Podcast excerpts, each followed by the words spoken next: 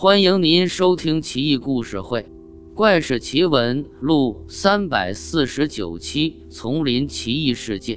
唐睿宗景云元年，中书令、晋州刺史萧志忠即将于腊月初八到霍山围猎，一时间，当地官吏以及军士大费周章准备起来，搞得远近百里之内沸反盈天。不但百姓。就连丛林中的野兽也似乎意识到大难临头了。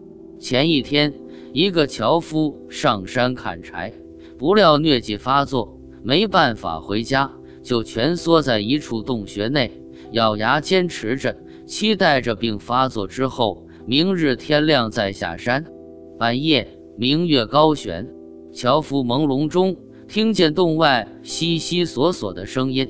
起初以为是一群强盗经过，再仔细一听，又觉得不像。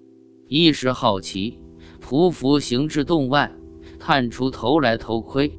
只见山下一位巨人傲然挺立，身长足有一丈有余，三角鼻子，神目如电，身上穿着豹皮做的袍子，英姿飒飒，口中长啸，震彻山谷。不一会。老虎、犀牛、麋鹿、野猪、狐狸、兔子、野鸡、大雁等飞禽走兽齐聚山下，乖乖地看着巨人，不敢喧哗。巨人喝道：“我是玄冥使者，奉北方真武玄天大帝之命前来传旨。明天就是腊八节了，中书令萧大人要来打猎，尔等飞禽走兽可要小心伺候。”谁该被箭射死？谁该被枪打死？谁该被网捉住？谁该被大棒打死？谁该被猎犬咬死？谁该被猎鹰啄死？照明上已经一一写明白了，你们待会要仔细查看，做好心理准备，明白吗？野兽们都吓坏了，抬头看了一眼金光灿灿诏书。都伏地磕头，不敢言声。老虎和麋鹿走上前来，屈膝跪下，哀求道：“天使啊，我们命该如此，原不敢争辩什么。可据我所知，萧大人是仁德之人，来山中围猎不过是应景罢了，根本不是为了抓野味解馋。您是天界使臣，一定神通广大，求您略伸伸手。”救救我们吧！老虎话音刚落，所有野兽都大哭起来，巨人也不禁动了恻隐之心。哎，也不是我想杀你们，我不过是来传达真武大帝的旨意罢了。这会已然完成使命，你们想怎么着也不关我的事。老虎再三磕头，那既然如此，求天使给我们指条明路吧。巨人沉思片刻，道：“我听说东谷严四哥神通广大，你们去求他还靠谱些。”野兽们一听，欢呼起来。巨人天使向东去，野兽们紧紧跟随，成千上万，浩浩荡荡，如排山倒海，却又井然有序，没发出任何声响。樵夫被眼前奇景吓了一大跳。一是浑身大汗，疟疾竟好了许多，于是悄悄尾随看热闹。到了东谷，有茅屋几间，屋内躺着一个道士，正鼾声如雷，呼呼大睡。墙上悬挂着一张完整的虎皮，毛色清亮如新。道士听到动静，翻身起床，一见巨人，喜出望外，好久不见，十分想念啊。你今天到此，看来是宣读腊八捕猎野兽的诏命吧？巨人笑道：“四哥果然高明。不过这些野兽们挺可怜的，非要跟着我一道来求你帮忙。四哥就发慈善心，救救他们吧。”老虎、麋鹿上前伏地叩拜，其他动物也随之跪倒一大片，个个痛哭流涕。道士说道。你们想的没错，萧大人的确是个好人。他每次一时百姓，都会怜贫惜弱，不忍见生灵饥寒交迫。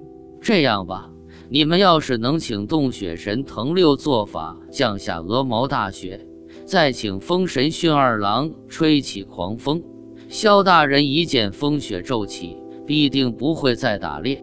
错过腊八节，今年也就没事了。老虎和麋鹿面面相觑，尴尬的陪笑。麋鹿战战兢兢地问道：“可是我们不过禽兽之属，如何请得动上界风雪之神啊？”道士笑道：“我昨天收到藤六的书信，得知他老婆死了。后来他又想求娶全家的五女儿做妾，被人拒绝了，正郁闷着呢。你们要是为他寻个美女来做老婆，何愁不下雪？驯二郎更好办。”他嗜酒如命，你们寻几坛好酒来送他，事业就成了。野兽群中有两只狐狸，一听，喜笑颜开，上前说道：“河东县尉崔芝芝的三妹子生得娇艳美丽，绛州卢思户擅长酿制好酒，我们这就分头行动，美女美酒立刻就能弄来。”说罢，两只狐狸飞速离去。野兽们欢声雷动，道士指了指墙上的老虎皮，对巨人说道：“哎，想我严寒志原本是上界神仙，不慎被贬于此，身披老虎皮做野兽，已经几千年了。想来好不令人感慨啊！如今我贬谪之期再有十一天就要结束，久居于此已经有感情了，即将作别，不觉怅然啊。”我要题一首诗在墙上，好叫后世人知道我曾久居此地。于是严寒志在北边墙壁上挥毫疾书，下悬八千一甲子，单飞先生严寒志，折下中天北班阁六十甲子，写实剑引策元学，下浊界景云元寄生太医。这段话的意思是说。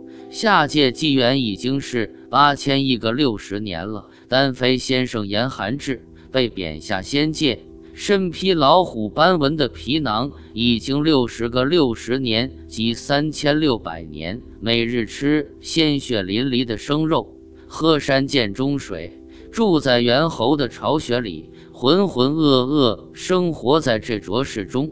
到如今景云元年，要重登仙界。樵夫在一旁暗处听见，默记于心。不一会，老狐狸背着一位美女进来，才十三四岁年纪，生得俊俏娇媚。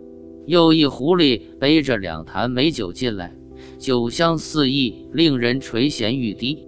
严寒只将美女和美酒分别装进一个大口袋内，用朱笔画符箓，取水喷了一口。两个大口袋顷刻不见了。看到这里，樵夫害怕了，悄然离去，心中惊魂不定，急急忙忙在丛林中摸索回家的路。天还没亮，狂风暴雪骤然而至，足足下了一整天。萧志忠也真的没来打猎，